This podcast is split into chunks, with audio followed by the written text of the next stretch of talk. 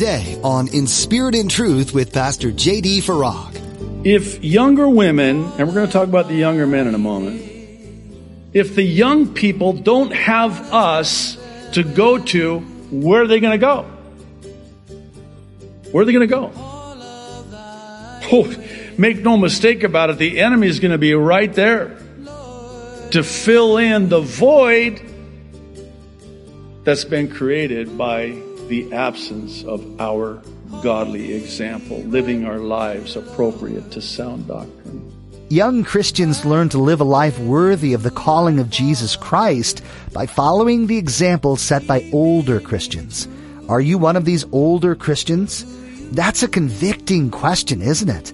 But as Pastor JD teaches through Titus, we'll see that the Holy Spirit pulled no punches. We need to be an example worth following, period. Now, be sure to stay with us after today's message to hear how you can get your own copy of today's broadcast. Subscribe to the In Spirit and Truth podcast or download the In Spirit and Truth iPhone or Android mobile app. But for now, here's Pastor JD in Titus chapter 2 with today's edition of In Spirit and Truth. That's how a husband is to love his wife. That's how a man of God is to treat their children.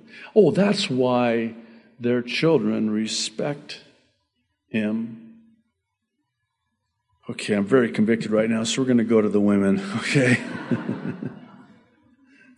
In verse 3, Paul moves from the older men to the older women and says that they are to be reverent in the way they live their lives. And it's interesting that he would say what they're not to do.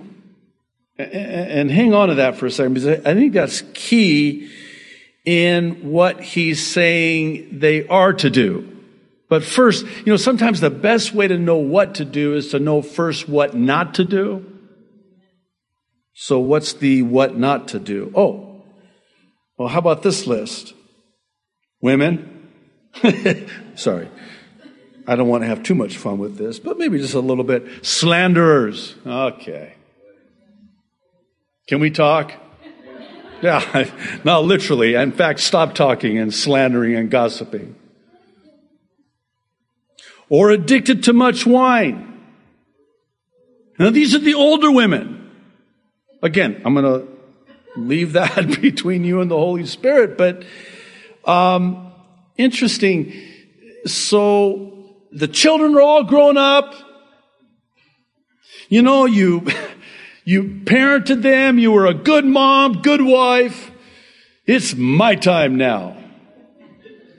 Where's that bottle of wine? And oh, I'm going to call sister so and so and. Did you hear? Kind of like what? You paid your dues, now you, you know, kind of get to kick back and take it easy and no. I find it very interesting that Paul would say, instead of doing that, because apparently you have way too much time on your hands. You need to be busy about the things of the Lord, not busybodies. So you need to teach what is good. Okay? How? Answer? It's sort of by default, such that older women who are reverent are not living worldly lives by default. It, it kind of comports with the walking in the spirit and not fulfilling the lusts of the flesh. When I was a young believer, I always had a, a hard time with that. I didn't know what, what does it mean to walk, In, what does that look like? in the Christian life. So you're saying if I walk in the Spirit, I won't fulfill the lusts of the flesh? How does that work? Because I would really like to know. This sounds like a game changer in my Christian life. It is. So, how do you walk in the Spirit? Stay busy in the Spirit. You won't have time for the flesh. You know, I, I, it seems like every week I bring up social media, so I'm going to bring it up again today. Just bear with me. When I do go on social media, I am just struck by how much time people have to post. They're not just a post. I mean, it's just a scroll. A po- you just keep scroll, or if it's on the mouse, it's you know you keep going and it goes and goes and goes, and then the reply. Oh, got a reply. Oh, got a notification. Got a reply and reply. Have you ever noticed that the longer that goes, the worse it gets? I think of the proverb that says, with many words, transgression is unavoidable. And besides, how do you have that much time? Last time I checked, idle hands are still the devil's workshop. I'm going to take that further. I think idle hands in the life of a Christian are irresistible to the devil. As the apostle Peter writes, I think it's 1 Peter 5 7. He says, be awake, be alert, be sober, be aware that your enemy, the devil, is like this lion who is stalking you as a lion stalks its prey, seeking to devour you. So he's watching, strategically studying the, like those military strategists. You see those old war photos and you see these guys hovering over the table, strategizing over a map. Have you ever thought of it like that's what the enemy does with the map of your life? So he's studying your life, and he, in some ways, it could be argued that he knows you better than you know yourself. And he knows your vulnerabilities, and he knows your weak spots. And he's very patient, by the way. So he just kind of waits and, oh, look, just kind of kicking back. Got a little bit of extra time. Get down there. Get to work. Get busy. They're idle. And that's how it happens. You know, there is a thing about being so busy about the things of God that you do not have time. You just don't possess the time. It, this, this takes time. This is a commitment, by the way, isn't it? It's a time commitment. And you're committed to do what he's saying not to do here. That takes a, a commitment of time. Okay, younger women. In verses 4 and 5, Paul goes on to say, now we're still with the older women, young women. They're to be able to encourage slash teach the younger women to love their husbands and children. And then Paul even specifies the way to love them is, young women, to be self controlled and pure. That's interesting. To be busy at home, kind, and subject to their husbands. Now, wait, young women, just hang on for a second because the onus is on the older women to model that for you. Wow, Pastor, you're really going to harp on the older women. Yeah, maybe. No, I'm not. The Apostle Paul, by the Holy Spirit, is. this is God's Word. Could it be that in some ways the younger women more so need a godly example of what a godly woman is and how they live their Christian lives? I mean, think about it. You know, the husband in a typical scenario goes off to work, leaves, you know, her with the kids. She's with them all day, right? Which, which is why, by the way, when the dad gets home, kids in hand, Hi, honey, here. Your turn now. Um, maybe it would be helpful to you, young woman, if you had an older woman that could help you as an example to you. You know, our, our children were born after my mom and dad had both died. And there were so many times where, well, first, I wish they could have seen their grandchildren. I know my mom would have just been, oh my goodness, over the top. but there were so many times where I just wished that I could have asked them. I mean, there were so many questions I, I should have asked them before, but I didn't think about it. Especially when my mom would say to me, You wait till you have children of your own. yeah, whatever. And then I had children of my own, and by the way, that's a rite of passage for parents to say to their children. But it would have been very helpful to have been able to talk with them and ask them, man, was I like this? I know what my mom would have said, no, you weren't like this. You were so much worse than this. Let me ask you this question. If younger women, and we're going to talk about the younger men in a moment, if the young people don't have us to go to, where are they going to go? Where are they going to go? Oh, make no mistake about it, the enemy is going to be right there to fill in the void that's been created by the absence of our godly example, living our lives appropriate to sound doctrine.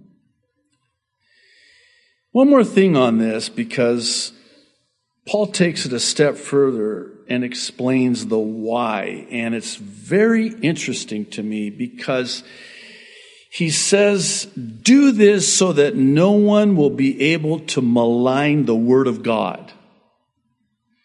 Now, why do we have that detail? And why did the Holy Spirit inspire the Apostle Paul to write that specific thing on the tail end of this?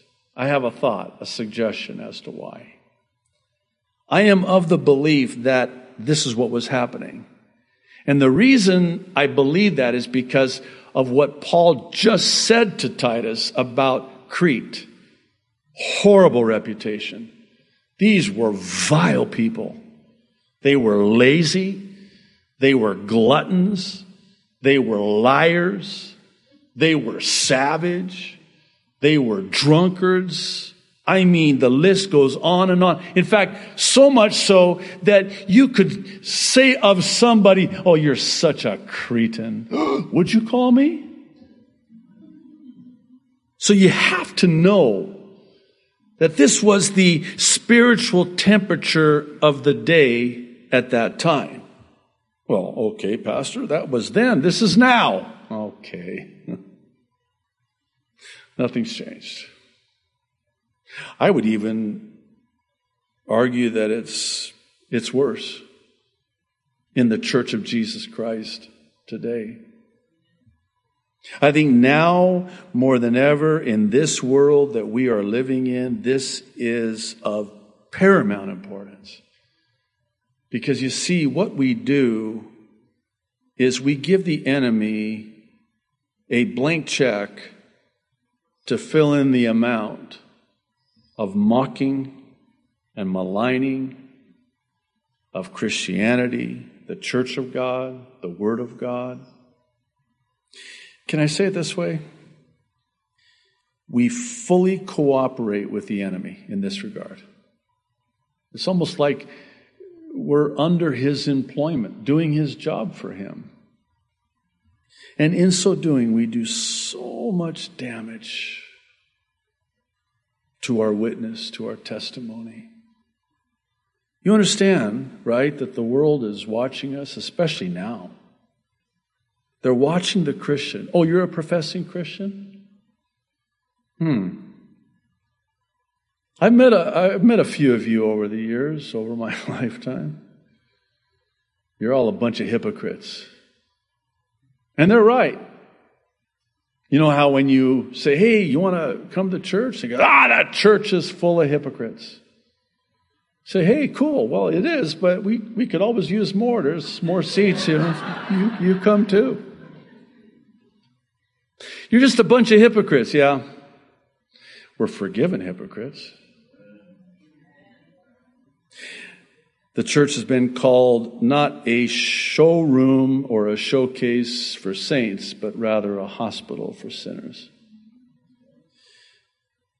But the world looking in is asking two questions, and we talk about this often. And you know what those questions are? They're asking you of your life Are you the real deal? Or are you just like all the rest of the Christians that I've met? Well, you're a Christian on Sunday mornings. But I've seen what you do on Mondays and Tuesdays and Wednesdays and Thursdays and Fridays and Saturdays. And oh, Sunday morning, put on that Christian smile, drive to church, yell at the kids in the back, pull in, only to find that somebody took your parking spot. And I've seen how you react. Let me ask you this question. It's rhetorical. I ask it of myself. How many times has somebody said to you, Well, that's not very Christian?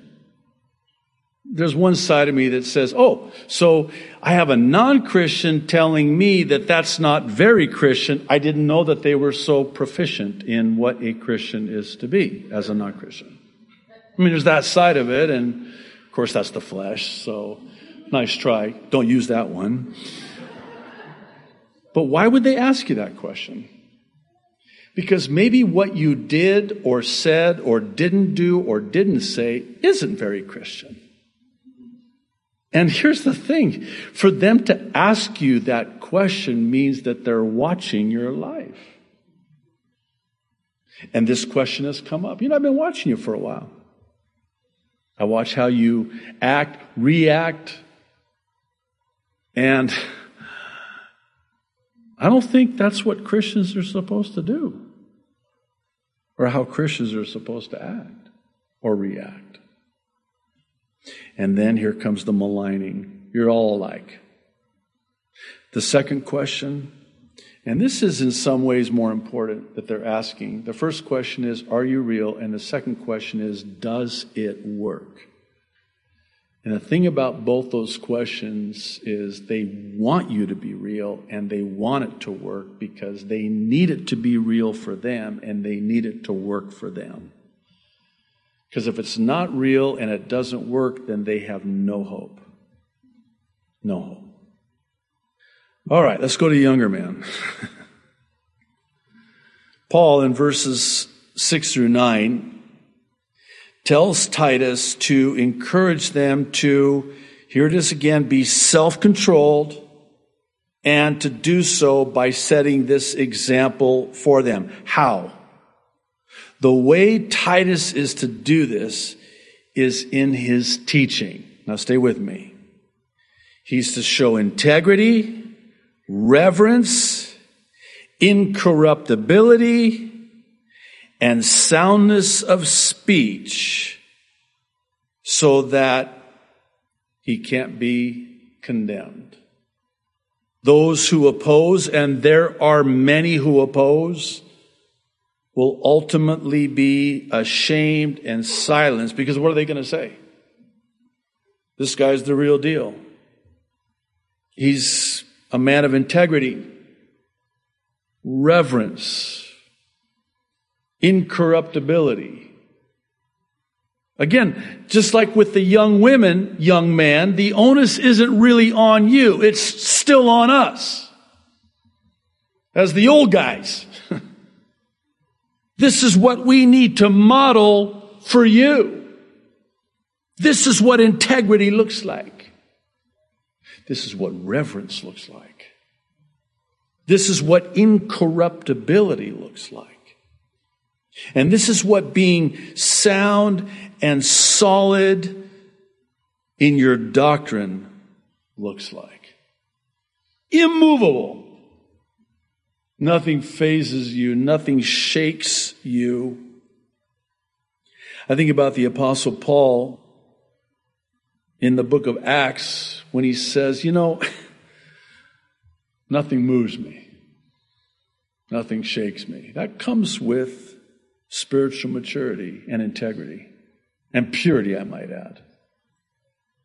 You're unfazed. But isn't it true when you're younger, you don't react that way? I mean, everything is so much more magnified when you're younger. And then when you get older, of course, age has something to do with it too. I mean, let's be honest, you just don't have enough energy like you used to when you were young. Man, when you were young, hey, let's do this. You get older and it's kind of like, it's all good. it's all good. Well, young guys need to see the older guys model that as an example to them. Oh, that's how you handle situations like that. Oh, that's what you do as a first response instead of a last resort. What do you mean? Oh, again, I'll just speak from my own conviction, my own experience. How many times would I have rather that my children caught me praying instead of yelling at somebody on the other end of the phone? Because you see what I taught them? I mean, I, I can teach them and say to them till I'm blue in the face. You know, do as I say, not as I do. oh, really? No, I'm going to do as you do. Because they mimic you. And it's not just the parent child. In fact, when, when my daughter was young, and I was younger, I remember I was yelling at the TV. I don't do that anymore. I'm, I'm, I've repented. I'm walking in victory in this area right now. Mostly, but you know, I backslide every once in a while. So here I am. She's just a, you know, a little toddler. Here I'm yelling, why you kidding? And I look over at my precious young daughter, and she starts yelling at the TV too. no! What have I done?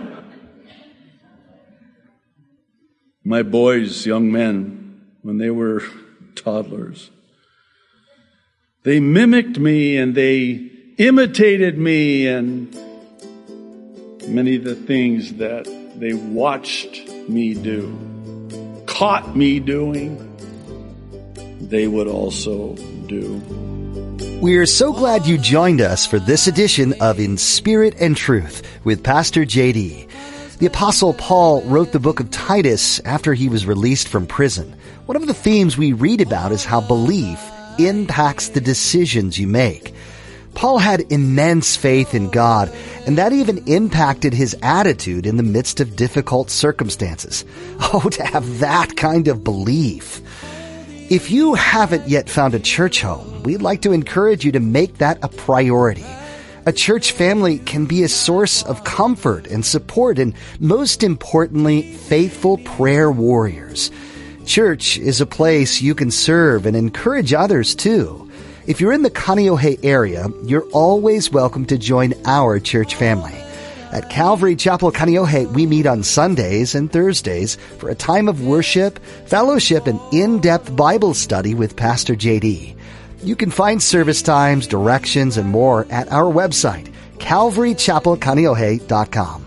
While you're there, be sure to check out Pastor JD's additional teachings, as well as his Mid-East prophecy updates, an accurate look at what the Bible has to say about this time in our world.